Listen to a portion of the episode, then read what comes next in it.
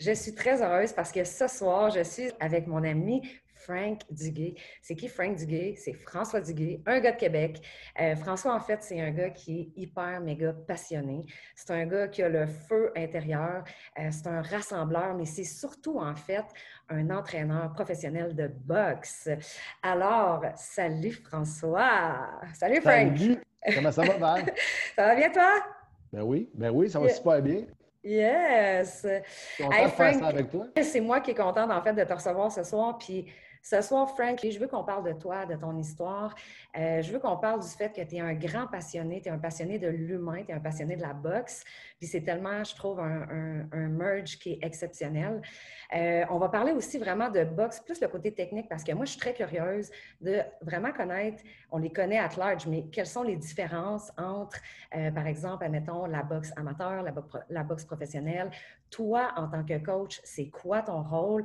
C'est quoi aussi la réalité d'un boxeur? C'est quoi son training? Comment ça fonctionne plusieurs mois avant son combat? etc., etc., etc.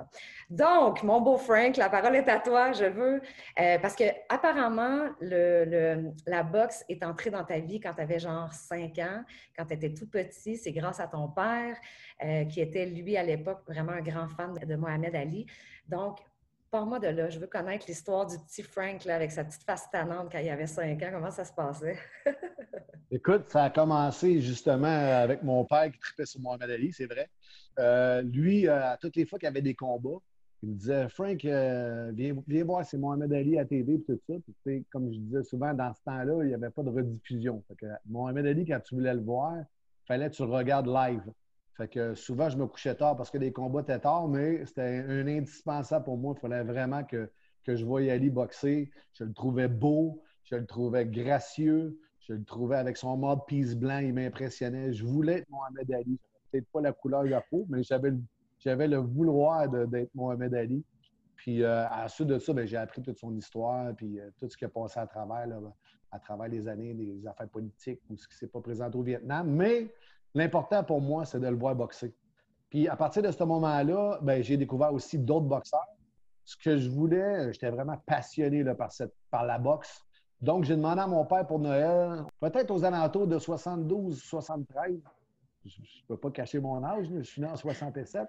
Fait que j'ai peut-être ça, 5-6 ans. Puis j'ai demandé une paire de gants de boxe pour Noël. Fait que finalement, j'ai reçu ma paire de gants de boxe. Au début, je ne suis pas sûr que c'était une bonne idée parce que mon frère en a reçu une lui aussi, puis il est quatre ans plus vieux que moi. Fait que euh, c'est sûr que j'ai mangé des, j'ai mangé d'une coupe de claques sur, le bord du nez euh, de temps en temps. Sauf que mon frère, c'était pas euh, c'était pas un fan de boxe. Fait qu'à un moment donné, il a laissé tomber les gants. Puis là, je me suis retrouvé avec deux paires de gants. Puis en ayant deux paires de gants, pour un gars qui tripe sa boxe, c'est facile de te faire aller l'imagination.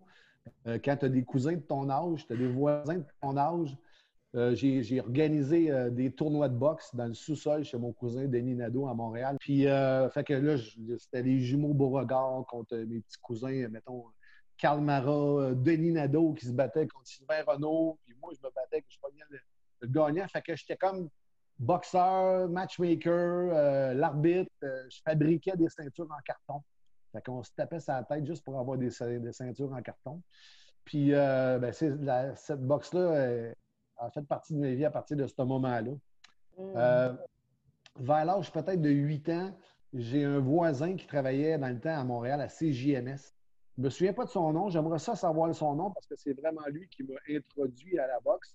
Il m'avait emmené dans un club de boxe à Montréal pour me montrer comment que ça marchait. Je pense que c'était le club champion.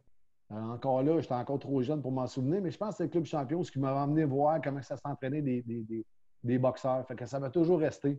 Fait que là, je suis rendu, mettons, vers l'âge de 11 ans. À 11 ans, on déménage à Drummondville. Euh, rendu à Drummondville, je connaissais personne parce que j'arrivais du primaire. J'avais passé toute ma vie à Montréal. J'avais jamais, je pense que j'avais jamais traversé le pont de ma vie, le pont Jean-Cartier, jusqu'à la journée de notre déménagement, parce que le truc de déménagement a passé sur le pont Jean-Cartier. Puis là, on s'est rendu à Drummondville par l'autoroute 20. Puis rendu à Drummondville, bien, mon père a dit Qu'est-ce que tu veux faire à Drummondville Parce que tu sais, je connaissais personne, puis il fallait que je m'intègre. Euh, c'était l'été, euh, il n'y avait pas de hockey, j'étais un joueur de hockey. Euh, le baseball, probablement, qui était commencé parce que j'étais un joueur de baseball. J'ai joué au baseball ensuite à Drummondville. football, il n'y en avait pas. Fait que j'ai dit J'aimerais ça faire de la boxe. il y avait un de, mes un de nos voisins en face de chez nous qui s'appelait Claude Vachon. Mais Claude m'avait emmené au club de boxe de Drummondville pour la première fois. Puis quand je suis rentré dans le club de boxe, euh, ça sentait la boxe, ça goûtait la boxe. Euh, je me suis inscrit. Puis à partir de ce moment-là, ça c'était l'été, on est rentré à l'école après ça en septembre. Euh, je connaissais personne, sauf que vu que j'étais un peu, je pense que j'étais un leader. À ce moment-là, ben, j'ai pas mal tout le temps été un leader, mais j'ai attiré mes chums avec moi au club de boxe. Des gars qui ont eu des grandes carrières amateurs comme Martin Côté, Donald Cadran, qui a fait suivre ensuite son frère René. Puis le club de boxe de Drummondville, il a explosé à partir de ce moment-là, je pense, parce qu'on était tous les petits de en train de, remplir ce club de boxe-là. Fait que euh, c'est ça. Après ça, j'ai continué à boxer. J'ai boxé pour le club de boxe de Drummondville. On est redéménagé à Montréal quand je suis arrivé en secondaire 4. Euh, j'ai retourné dans mon patelin à l'école Lucien Paget à Montréal avec Sylvain Gagnon dans la ville Saint-Michel. Puis euh, c'est ça. Après ça, c'est ça. J'ai lâché la boxe pendant un bon, un bon petit bout. Puis en 1993 euh, ou en 1992, il y a un poste qui s'est ouvert au club de boxe de Drummondville comme entraîneur. Fait que moi, j'étais retourné à Drummondville je travaillais, ben, j'étais à Drummondville, mais je, travaillais à Montréal. Je voyageais à chaque matin. Puis j'ai pris le club de boxe en main en 1992 à, Drummondville. Je l'ai fait pendant un an, jusqu'en 93, jusqu'en octobre 93, probablement le 3 octobre 93, parce que c'est la journée où ma première fille est venue au monde, Frédéric. Puis euh, ensuite de ça, ben, jumelé, euh, famille, travail à Montréal, club de boxe de Drummondville le soir, c'était comme infaisable pour moi. Donc, j'ai cédé les règnes du club de boxe de Drummondville.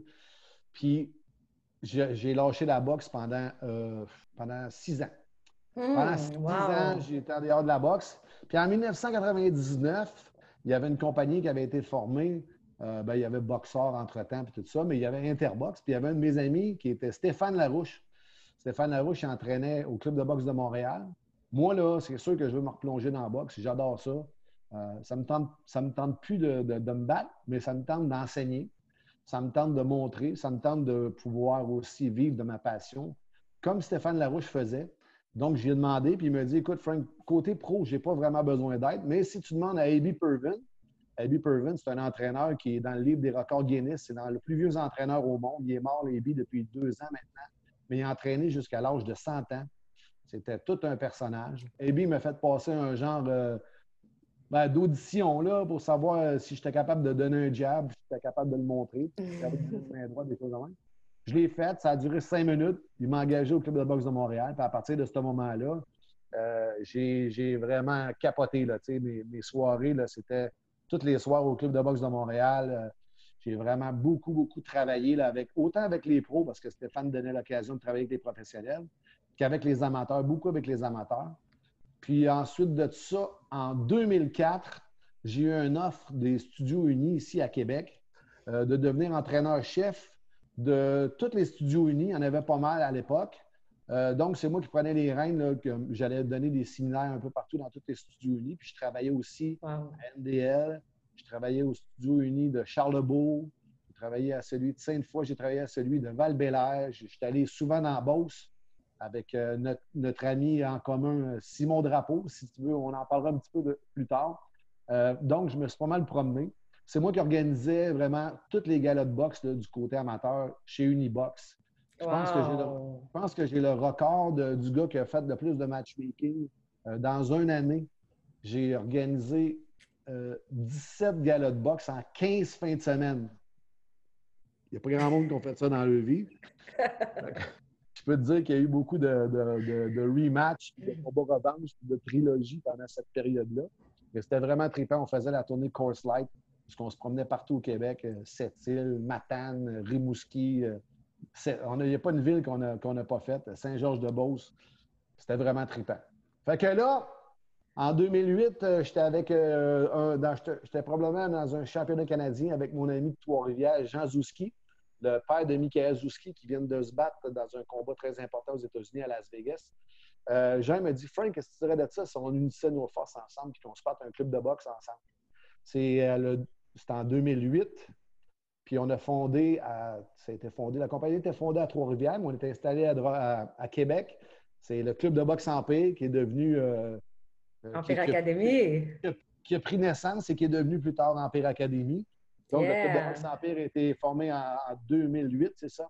Puis euh, depuis ce temps-là, ben, c'est ça. Je suis rendu là. Je suis rendu en, en 2020. Malade, quelle belle vie, quel beau parcours. Puis c'est drôle parce que, tu sais, moi, j'ai fait, euh, j'ai fait ma petite enquête quand même. Fait que j'ai quand même, euh, j'ai comme parlé dans ton dos avec une couple de personnes pour voir c'est qui Frankie, comment, c'est quoi le. Yeah, yeah. Puis tu sais quoi, tout ce que tu viens de me raconter, c'est carrément le résumé de ce que tout le monde m'a dit de toi. Sais, la passion, sais, donne-moi des mots pour nommer Frank.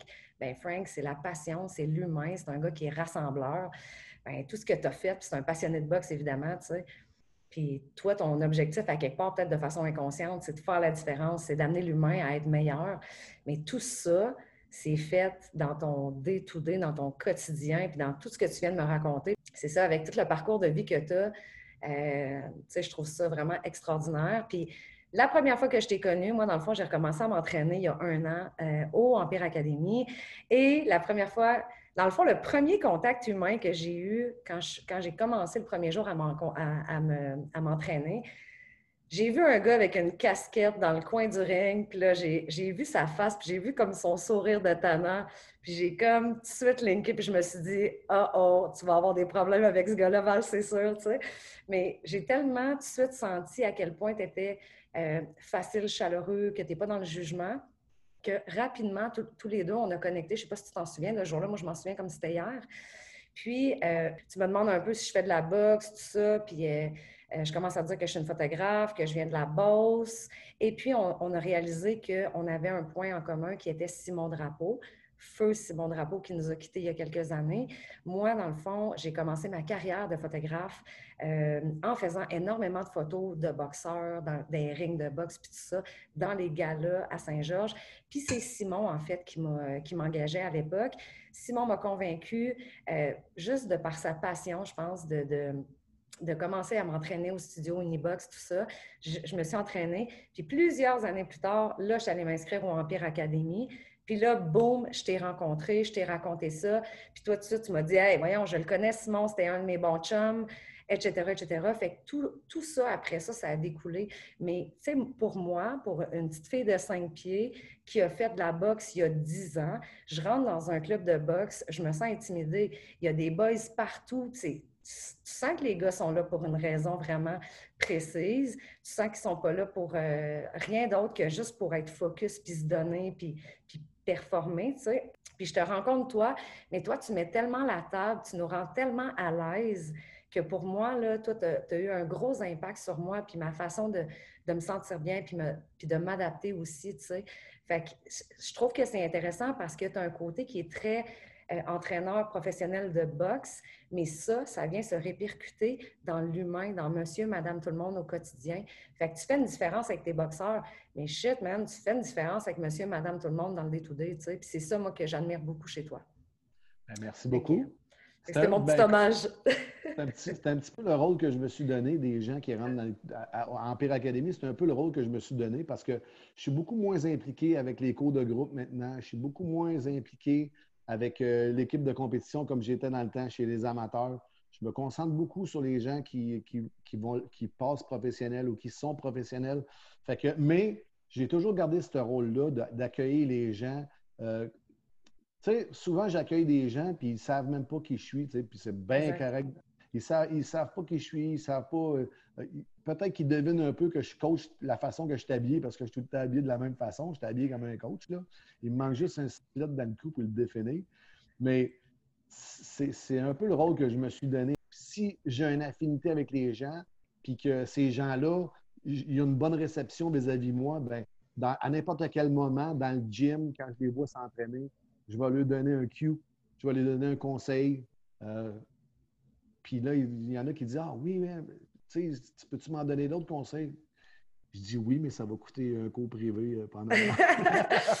puis, puis en plus, moi, j'ai fait des cours privés avec toi, puis j'ai tellement aimé ta façon de dédramatiser puis de désamorcer l'espèce de côté box Ou est-ce que tu amènes ça? Comme si, moi, tu m'apprenais la boxe comme si, tu m'apprenais à danser, tu sais. J'aime beaucoup ton approche qui est très, très simple, en fait, avec les gens pour... Euh, puis j'ai vraiment aimé l'espèce de psychologie que tu amènes quand tu parles de boxe. Puis quand, je, me souviens encore, tu, m'expliquais un peu comment faire de la poire, puis la façon de le faire, ou du, euh, comment on appelle ça, du, double and bag. Euh, puis les exemples que tu me donnais, j'étais comme, hein, ça fait tellement du sens. Pas juste le sac, mais. Tu es meilleur les yeux fermés. Tu es meilleur les yeux fermés parce que c'est un rythme. Chaque personne qui a un rythme est capable de faire ça. Mm-hmm. C'est souvent, euh, les, tous les autres entraîneurs, où, on, a toute une façon d'enseigner. Le message est toujours le même, mais ce n'est pas le même messager. Puis des fois, quand ce n'est pas le même messager, le message passe pas pareil. Moi, si je souvent, j'ai des boxeurs que je vais les expliquer de quoi, ils comprendront rien. Il y a un autre entraîneur qui va arriver, il va le dire, puis la personne va le comprendre tout de suite. Le message est le même, mais ce n'est pas le même messager. Puis tu sais, Frank, aussi, on, parle de l'impact que tu as, admettons, euh, dans, l'environnement de la boxe, mais tu as un gros impact aussi sur les réseaux sociaux, tu sais. Puis de toutes sortes de façons, d'une façon qui peut être très drôle, ou est-ce que à 9 h le soir, si tu as besoin de rire un coup, va sur, va, sur le mur de Frank Duguay puis tu vas en rire une claque, ou au contraire, tu sais, t'es pas, euh, euh, tu te positionnes euh, autant de façon politique ou peu importe, puis tu t'assumes dans tes, dans tes réflexions, puis tout ça, puis tu n'es pas mal à l'aise d'imposer ça, je pense, sur les réseaux sociaux, puis c'est correct, puis ça, c'est un autre truc aussi que j'admire. Fait que partout dans ta vie, finalement, c'est pas juste avec la boxe. Tu sais, je pense que même dans ta famille aussi, partout autour de toi, il y a cette, euh, cette espèce d'énergie-là, cette espèce de vibe-là. Frank, j'aimerais ça qu'on parle un peu de euh, tu sais, pour une fille comme moi, puis il y a plein, plein de gens qui connaissent la boxe, mais il y a plein de monde qui ne connaissent pas ça. Je veux, je veux que tu me parles un peu de la distinction, de la différence entre la boxe amateur et la boxe professionnelle. Écoute, il y a beaucoup de différences. Euh, dans la boxe amateur, c'est un combat de trois rounds, de trois minutes chez les, chez les garçons, autant que chez les filles maintenant. Euh, donc, c'est une boxe qui va beaucoup, qu'on va beaucoup faire de. On va beaucoup mettre l'accès sur le volume de coups de poing parce qu'on veut remporter des rondes au point. Euh, les, gants, les, gants, les casques, les gants de boxe amateur sont faits pour protéger l'adversaire. C'est des gros cornets. Le, le 10 11 c'est pas mal plus au bout du point qui va protéger la face de ton adversaire pour éviter les commotions cérébrales, puis pour éviter euh, les coupeurs, les choses comme ça. Tandis que la boxe professionnelle, oui, c'est un 10 11 mais le 10 11 c'est vraiment répandu là, plus sur le dessus de la main ou ce que c'est moins protégé aux, jointures.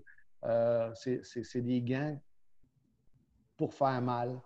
Euh, les bandages de boxe professionnelle, ça se fait avec euh, des gaz et du tape. On se retrouve souvent avec des, quasiment des plâtres en dessous des mains. C'est pas la même boxe. Ça se gère pas de la même façon, la boxe professionnelle. Tu as beaucoup plus de rounds à faire, donc il faut que tu gères ton énergie. Il faut que tu sois beaucoup en changement de rythme quelqu'un qui boxe toujours sur le même rythme, euh, c'est facile à timer, c'est facile à, rouler avec lui. Tandis qu'un boxeur qui est intelligent et qui va changer beaucoup son rythme, va être capable de surprendre son adversaire au moment opportun. Euh, fait que c'est, en grosso modo, c'est pas mal la plus grosse différence. Et en boxe amateur, les casques. Euh, on, a, on, a, enlevé les casques à une certaine époque, on les a remis, on les a enlevés. Là, je pense qu'on les a remis. Euh, les casques, c'est vraiment pas pour protéger euh, d'une commotion cérébrale, ça n'a aucun rapport. C'est pour protéger les coups de tête, les chocs de tête ensemble pour éviter les coupures. Oh. Puis là, tu veux savoir. Coupure, Dr. Frank, ça vient d'où? Dr. Frank, ça a commencé à un championnat canadien. Je ne me souviens même pas en quelle année, mais c'est euh, Samuel Descaries qui me, c'est Samuel Descaries qui m'a donné ce sobriquet-là parce que euh, cette année-là, il avait enlevé les caches chez les amateurs, puis il y, a eu, beaucoup de coups de tête dans la fin de semaine, puis les boxeurs du Québec se retrouvaient, mettons, avec une coupure à l'arcade sourcilière, puis euh, personne chez les amateurs avait vécu avec des coupures. Moi, j'avais de l'adrénaline, j'avais de la colle, j'avais emprunté du maquillage, je te faisais une belle petite job de poté pour pouvoir passer l'examen médical du lendemain pour pouvoir faire un prochain combat. Fait que le Dr. Frank, il, est né euh, à ce moment-là. Oh yes, il est, resté. Hey, je veux que tu me parles un peu de, je veux que tu me parles du combat, je veux que tu me parles du processus. Euh, on en a parlé un peu en pré-entrevue. Euh, admettons qu'on parle de la réalité. La réalité du coach versus la réalité aussi du boxeur professionnel. Euh, tu m'as beaucoup parlé. Moi, je pense que tu es vraiment dans le mind, body and soul sais, ton rôle est grand, mais évidemment, c'est quelque chose qui se passe 50-50. Tu ne peux pas avancer plus vite que ton boxeur si lui n'est pas prêt à avancer, s'il n'est pas prêt à évoluer. Mais toi, tu as un gros, un gros travail de changement de mindset à faire, premièrement. Fait que parle-moi de ça. Euh, parce que quand on a, on a discuté ensemble, ça m'a marqué ça de dire que moi, c'était mon instinct. Je me suis dit, j'ai comme le feeling qu'un gars, admettons, qui a 17 ans, peu importe, quand il rentre dans le monde de la boxe, lui est comme, euh, je m'en vais, tu sais, c'est mon agressivité, puis blablabla. Puis toi, tu amené ailleurs en disant, non, non, non, ça marche pas de même. Tu sais, si, si mon, mon, boy, toi, ce que tu veux, c'est aller te battre, t'es pas à bonne place, parce que c'est pas comme ça que ça fonctionne la boxe, tu sais. Fait que parle-moi de ça un peu, comment qu'on, tu sais, c'est quoi le processus? Quand, quand le gars, il commence, ouais, comment ça se passe, Frank, quand tu euh, tu travailles un peu le mindset. Parle-moi un peu de ça. Là. Mettons début de carrière versus les années qui suivent suite à ça. Là. Ben, écoute, il y, a beaucoup de, il y a beaucoup de jeunes qu'on a accueillis au club de boxe. Euh, je pense que le message euh, des coachs au Québec est pas mal sensiblement le même. moi, je l'ai appris d'Aby Pervin, je l'ai appris de Stéphane Larouche, je l'ai appris de Sylvain Gagnon quand j'étais moi-même boxeur c'est qu'il y a des jeunes qui rentrent dans, un club de boxe, sont très, très agressifs. Euh, moi, euh, je me suis battu, je me bats dans la rue, puis j'ai peur de personne, puis j'ai 300 combats dans la rue ou whatever. Euh, moi, je dis à ces jeunes-là, la première chose que tu vas apprendre dans un club de boxe, la première affaire que tu vas apprendre, c'est le respect. Puis, il y en a qui ne le comprennent pas tout de suite. Il y en a que ça leur prend leur première session de sparring pour le comprendre, qui arrive euh, dans, le sparring avec un boxeur. Tu ne mets jamais deux nouveaux ensemble. Jamais tu mets deux boxeurs nouveaux ensemble parce que ça va finir en troisième guerre mondiale, c'est sûr et certain. Peux-tu juste nous expliquer qu'est-ce que le sparring? Parce qu'il y a bien du monde qui ne savent pas c'est quoi. Explique-nous ce que c'est. OK, le, sparring, euh, c'est la, la boxe, c'est de boxer contre une personne. Euh, c'est un combat d'apprentissage, en fait. Tu es là pour apprendre les, les, rudiments de la boxe dans le ring avec un adversaire. Ça, c'est le sparring on peut se faire spécifique où ce qu'on va dire, euh, toi, tu vas envoyer juste ton jab, toi, tu vas juste bloquer le jab. Ensuite de ça, toi, tu vas envoyer le jab, lui va le bloquer. Ou c'est un sparring ouvert, comme un combo, où on contrôle juste la vitesse, on contrôle la force de frappe. Euh, donc, dans un sparring, quand un jeune qui arrive avec la, testostérone à côté dans le fond, puis qui pense qu'il connaît la boxe, puis tu le mets, tu le mets avec un gars d'expérience qui, que quand il lance des coups de poing, l'autre, il fait juste le faire manquer puis la contre-attaquer, bam, bam. Quand ça fait deux, trois, quatre sparring que tu fais qu'un gars d'expérience qui te leur place sur le piton, le mot respect revient souvent. Le mot respect revient très souvent. Fait que, puis mon règlement, moi, c'est que si tu t'en viens dans mon club de boxe, puis tu es un bagarreur de rue, ben la journée où je j'entends parler que tu continues à te battre dans la rue parce que tu fais partie de mon club de boxe, ben, c'est bien de valeur, mais tu ne reviendras plus jamais dans mon club. Hmm. La première chose qu'on veut, c'est le respect. Oui, puis tu sais, euh, admettons qu'on parle un peu de notre ami euh, Bao. Euh, tu sais, Bao est au Empire Academy aussi, puis tout ça. Puis j'avais regardé une coupe de ses, de ses combats, puisque quand je suis rentrée au club de boxe, je connaissais le, personnage, là, dans le sens où son visage, je le connaissais, mais je ne savais pas ce qu'il avait fait. Puis, tu vois, c'est ça que j'ai remarqué. C'est que j'ai regardé comme deux, trois combats, ses derniers combats à la fin de sa carrière. Puis, je trouvais que quand les boys finissaient, je, trouvais, je sentais comme du respect.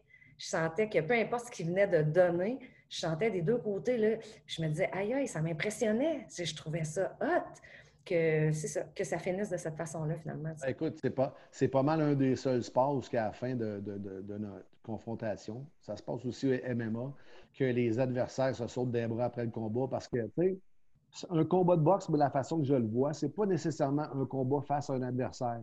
Oui, c'est face à un adversaire, mais par contre, c'est pas mal plus un combat envers toi-même.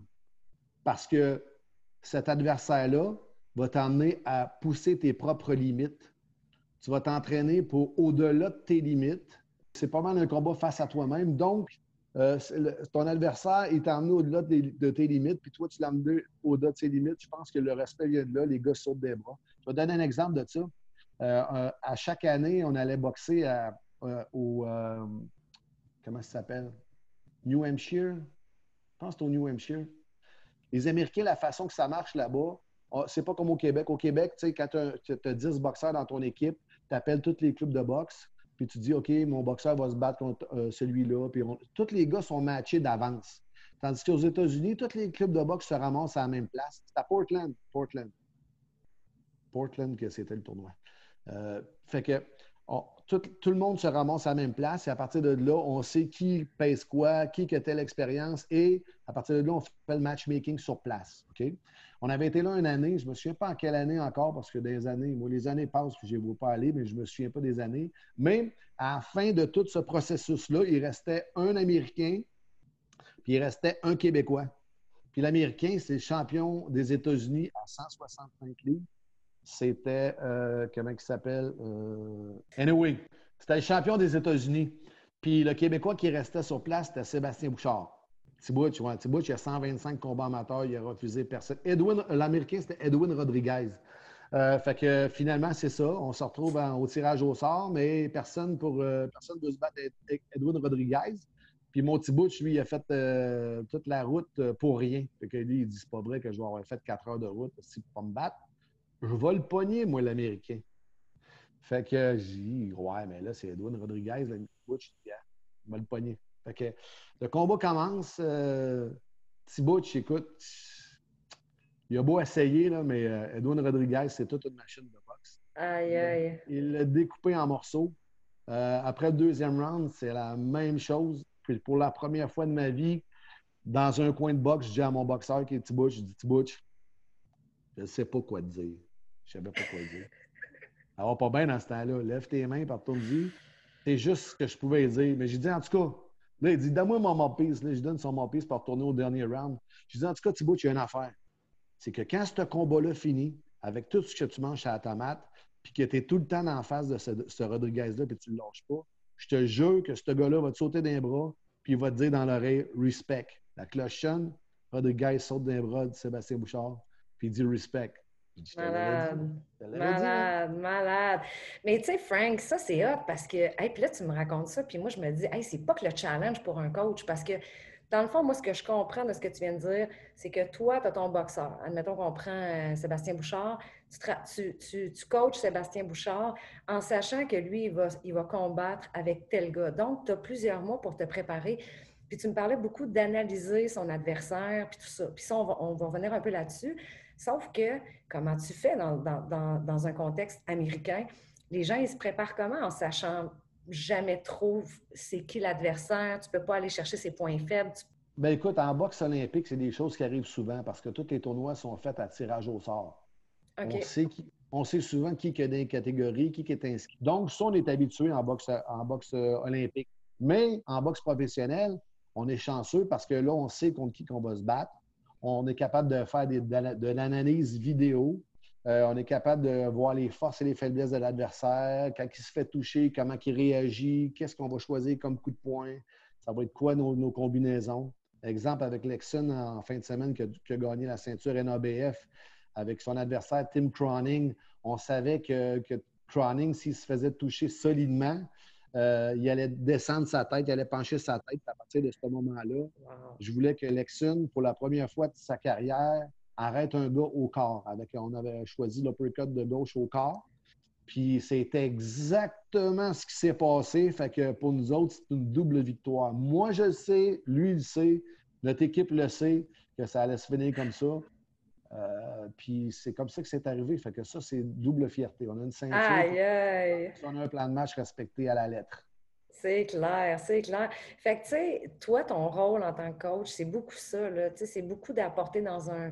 Tu me parlais beaucoup aussi de moment présent. Fait que, toi, ton rôle, c'est de ramener ton gars ici, maintenant, mais c'est aussi de faire l'analyse, justement, de l'adversaire parce que c'est pas tant je veux dire, le boxeur, c'est plus à son avantage de s'entraîner que de s'asseoir puis de regarder puis de réfléchir à l'autre. C'est plus à toi. C'est plus toi qui vas y amener ces informations-là. J'ai-tu raison? Oui, exactement. Moi, je regarde les informations, puis quand on arrive dans le gym, euh, quand on peut être dans le gym, ça dépend des, périodes. Dans le confinement, on n'a pas tout le temps pu être dans le gym. Mais quand on est, quand on est dans le gym, moi, j'ai analysé l'adversaire, puis là, on pratique euh, des coups spécifiques. On essaie, on entraîne en fait, moi, ce que je fais, ce que je dis toujours à mes boxeurs, on entraîne en fait l'instinct. OK? Il faut que ça sorte automatique. Donc, dans l'entraînement, euh, quand on a un coup spécifique, ben, j'y trouve un nom. Je trouve un nom à Je trouve un nom en combinaison.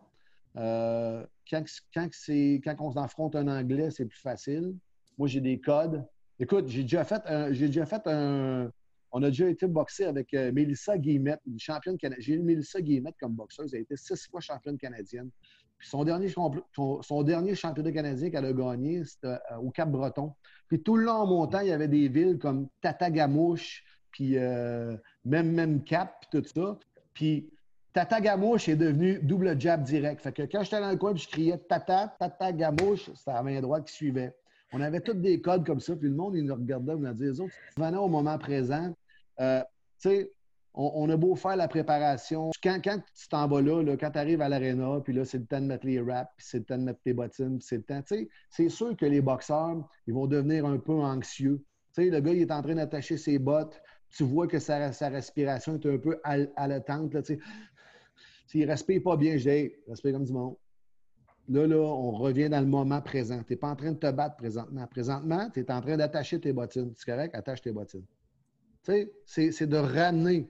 Parce que si dans ta préparation d'avant-combat, tu penses juste à ton combat, mentalement, tu vas avoir fait cinq combats dans ta tête avant d'embarquer, tu vas être brûlé psychologiquement.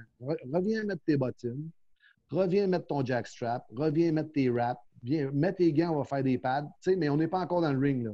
Dans le ring, ça va être d'autres choses, puis tu vas être prêt de temps en temps, quand on se prépare dans la chambre, je peux crier un nous parce qu'on se prépare pour une ceinture, juste pour lui mettre dans la tête que c'est ça que tu vas entendre. Dans pas long, là, ça va être un new NABF champion. C'est comme ça qu'on réussit à faire du, mind, du mindset? Mindset? Mindset? Mindset? Change the mindset? Euh, je te trouve tellement intéressant, là, tu m'apprends plein, plein de choses. Je trouve ça super le fun, vraiment. Puis, il y a quelque chose que tu m'as dit cette semaine, tu m'as dit que. moi, là, je... j'étais un TDA, j'ai donc bien dit des esprits de niaiserie. Ah, ben attends, j'ai pas fini, là. Oh, j'ai dit. moi, je sais que tu es un grand optimiste dans la vie. À, te voir, euh, mettons, au quotidien, quand, quand euh, la vie avant la COVID, admettons, je te voyais régulièrement. Mais tu m'as dit que tu étais un grand pessimiste. Alors là, on a Frank l'optimiste puis on a Frank le pessimiste. Mais je veux que tu me parles un peu de ça parce que j'ai trouvé ça super intéressant. Tu sais, euh, tout tourne autour du positif puis de l'optimisme pour toi, mais dans ta réalité de coach avec tes boxeurs, tu es quand même quelqu'un de pessimiste. Raconte-moi ça, explique-moi pourquoi tu, euh, tu, dis ça puis pourquoi tu te positionnes là. OK. Euh, je t'explique vite, vite. Ce n'est pas une grande théorie, mais c'est ma théorie à moi. C'est que mm-hmm. quand j'analyse un adversaire, quand j'analyse un combat, comme le dernier qu'on a fait, je regarde les forces et les faiblesses de notre adversaire, puis je regarde les forces et les faiblesses de mon boxeur. Puis, dans la dernière analyse que j'ai faite de Tim Croning contre, Lexon Mathieu, j'ai prévu qu'on allait gagner ce combat-là euh, entre le 3 et le 4. Ça, c'est de façon très pessimiste, parce que les experts, eux, nous donnaient gagnant par décision. Mais moi, en connaissant qu'est-ce qu'on avait comme skills, qu'est-ce qu'on avait comme, comme outils, dans mon fort intérieur, je savais qu'on allait l'arrêter au premier round. Mais je ne peux pas dire ça. Je ne peux pas dire hmm. ça à mon boxeur parce que ça va lui mettre de la pression. Puis je ne peux pas non plus le caler au monde parce que si ça n'arrive pas, ils vont me dire que je suis un cadre. Mais en étant le plus pessimiste possible, je voyais qu'on gagnait par knockout au 3 ou au 4e round. Euh, on a gagné au premier comme je pensais vraiment. Puis ça, je suis bien content. Donc, tu es pessimiste dans ton analyse, donc tu n'es pas en surconfiance. Non. C'est beau, ça. La boxe, c'est, la boxe, c'est un sport que, c'est un sport qui est chronométré, oui, mais ça peut toujours finir sur un coup de poing. Puis euh, ce coup de poing-là, ben, je ne veux pas que ce soit nous autres qui le reçoivent. Donc, on est toujours, c'est quelque chose que je répète toujours à mes boxeurs, d'être très, très, très, très conscient de leur défensive. Mm-hmm. I love that. I love that. Euh, Donne-moi un exemple. Euh, admettons qu'on prend Lexon, avec qui tu, euh, tu, travailles beaucoup, puis là, tu vas faire un combat avec dernièrement. Je veux que tu me parles un peu, c'est quoi la préparation? Je veux connaître un peu c'est quoi la réalité du boxeur? Moi, je vois des gars euh, dans le ring, euh, au club de boxe, euh, mais je les vois là pendant une heure, pendant une heure et demie, pendant deux heures s'entraîner. Mais qu'est-ce qu'il y a derrière ça? C'est quoi le c'est quoi la réalité? C'est quoi la vie d'un boxeur?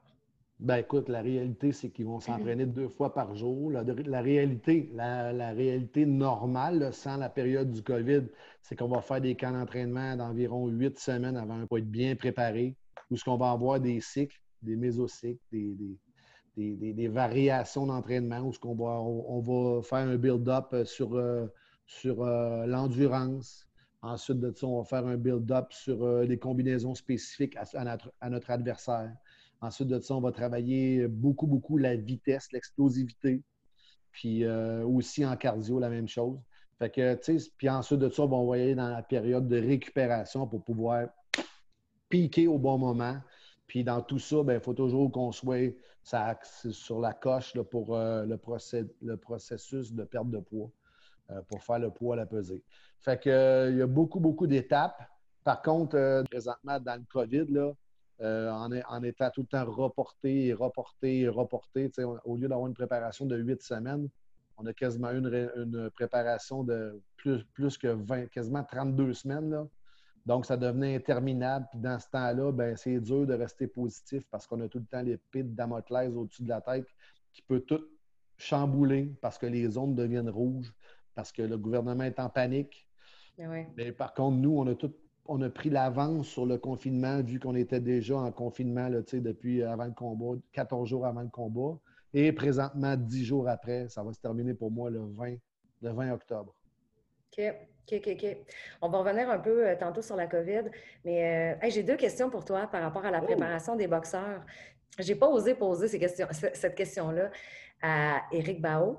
Euh, puis en fait, ça m'a un peu sorti de la tête, mais il y a du monde qui me disait Hey, pose la question, moi je suis curieux.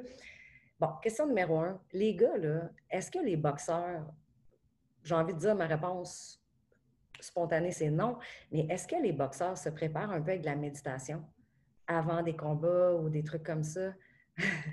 Euh, écoute, c'est pas. Mais moi, je ne suis, pas dans la méditation, je suis dans la visualisation.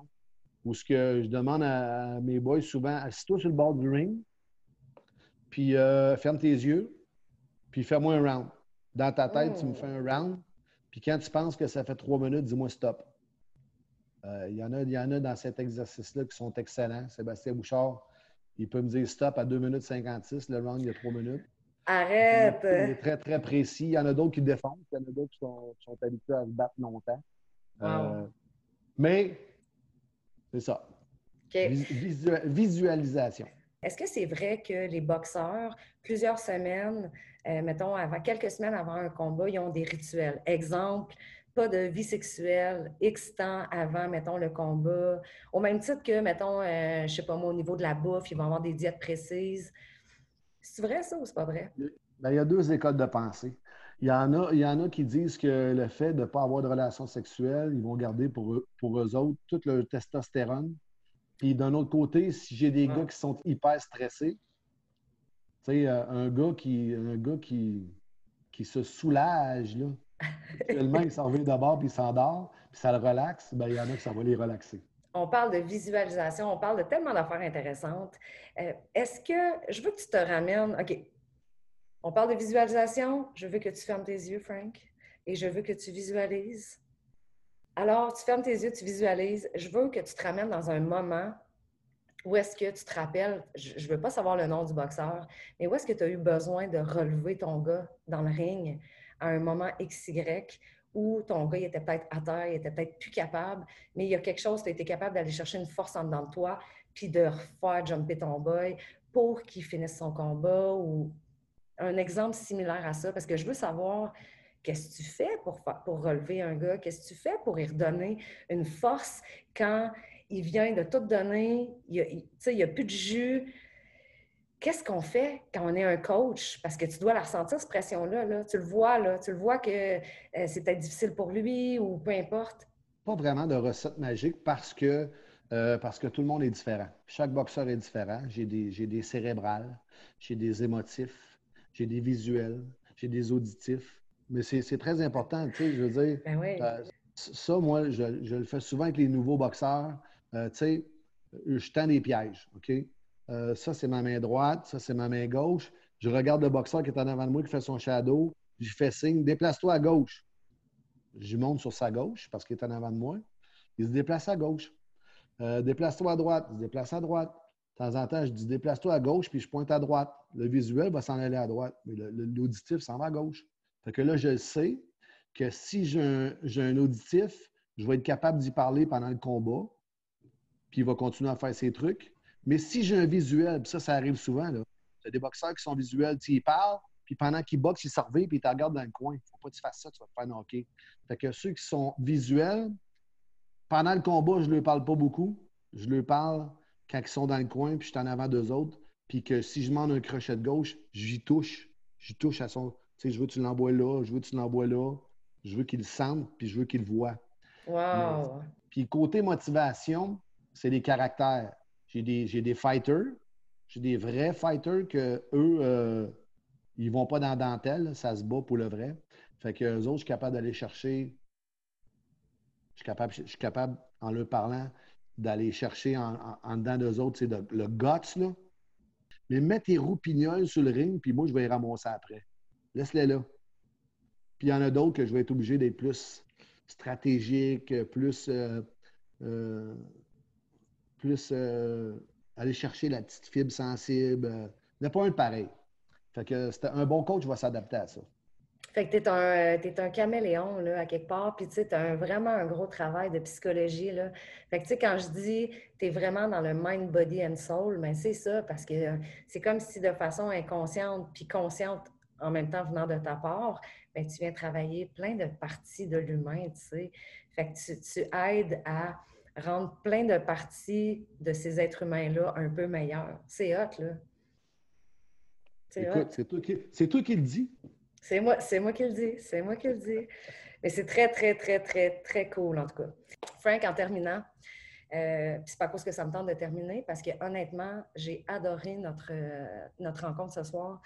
Euh, tu m'as donné plein d'informations, puis tu m'as appris plein, plein de choses sur l'humain, sur euh, les boxeurs, sur toi, sur la vie de coach admettons qu'il te reste un an à vivre. C'est quoi le grand message que tu as le goût de partager? C'est quoi que tu as le goût que les gens se souviennent de toi? Aimez-vous les uns les autres. Aimez-vous les uns les autres. Il y a tellement de. Je trouve qu'il y a tellement de. Il y, a il, y a il y a beaucoup trop de jalousie dans la vie il y a beaucoup trop de jugements dans les réseaux sociaux, les, les, warriors du clavier, là, ça, c'est mauvais, c'est pas bon. Euh, les trolls. Les trolls. Ouais, moi, moi, je pense, je ne sais pas comment tu vas les appeler, mais tu sais, moi, je pense que dans la vie, là, tu sais, pour moi, là, depuis une couple d'années, c'est que je vis chaque journée comme si c'était ma dernière. Fait que je pense qu'à chaque fois que je rencontre une personne, c'est. c'est euh, je, veux que ça soit son plus beau moment de la journée. Je veux que je veux qu'il y ait une vibe d'amour et d'entraide. C'est un peu ça que je voudrais dire aux gens. C'est beau, ça. C'est magnifique, Frank. Puis, tu sais, moi, je pense que c'est déjà quelque chose que tu fais, de toute façon. Oui, c'est oui, ce que je fais et ce que j'applique, mais j'aimerais que, ça, que ça devienne un héritage et que des gens apprennent de ça. Hmm. Amen. Amen, my friend. Amen, brother. Amen, Dr. Frank. Ah oui, mais c'est ça, dans le fond. Fait que dans le fond, c'est quoi la, prescription pour la fin de la soirée? Ayez du fun. Aimez-vous. Aimez les autres. Aimez-vous. Aimez-vous les uns les autres. Oui. Puis je vais finir avec, euh, je vais ajouter un petit astérix sur ta prescription. Faites les choses avec passion. Ça, c'est toi qui m'as dit ça. C'est pas moi qui l'ai dit. Moi, je répète tes paroles. C'est ça. Puis faites les choses avec passion. Puis dernière chose que je veux dire sur toi, Frank, c'est que toi, le matin, quand tu te lèves, il y a une phrase qui dit if you do what you, if you love what you do, you never work a day of your life. Ça veut dire que si tu aimes ce que tu fais, tu ne travailleras jamais une seule journée de ta vie. Je pense que tu en es l'exemple parfait. Oui, c'est ça, c'est ça, c'est ça que j'applique aussi depuis quelques années. Moi, quand je, quand je me lève le matin, je ne m'en vais pas travailler, je m'en vais au gym. Puis rendu là, ben, j'ai du fun. That's it, that's all. Faites les choses par passion, ayez du fun, puis allez jamais travailler, allez vous amuser. Puis soyez toujours, je pense, avec l'humain, dans l'humain. Soyez bon, soyez gentil. Je l'ai-tu bien résumé? Oui. Pas pire, hein? Puis, euh, y a-tu quelqu'un aujourd'hui qui t'a dit qu'il t'aimait, euh, Val? Ah, euh, personne. Ben, moi, je t'aime, Val. Je veux que tu le Ben, saches. Ah, t'es tellement fort. Puis moi aussi, je t'aime, Frank. Puis merci d'avoir euh, merci d'avoir accepté mon invitation. Puis je sais que tout le monde n'est pas nécessairement à l'aise, mais merci de t'être ouvert puis d'avoir été aussi vrai et authentique. Puis pour terminer, on peut te retrouver où, euh, mon bel ami? On peut te retrouver sur Instagram, sur Facebook. Sur Facebook, François Duguay. Sur Instagram, c'est quoi? Dr. Frank euh, Boxing, je pense? Yeah, that's it. Dr. drfrank.boxing. Merci, Dr. Frank. Euh, je te souhaite une belle fin de soirée. Puis euh, bonne, continuité dans, toute cette situation-là de la COVID. Puis je te souhaite plein de succès, puis plein de, de- combats gagnants avec toute ta gang, avec tous tes boxeurs, avec tes boxeuses. Puis euh, continue d'être un être aussi exceptionnel que tu es.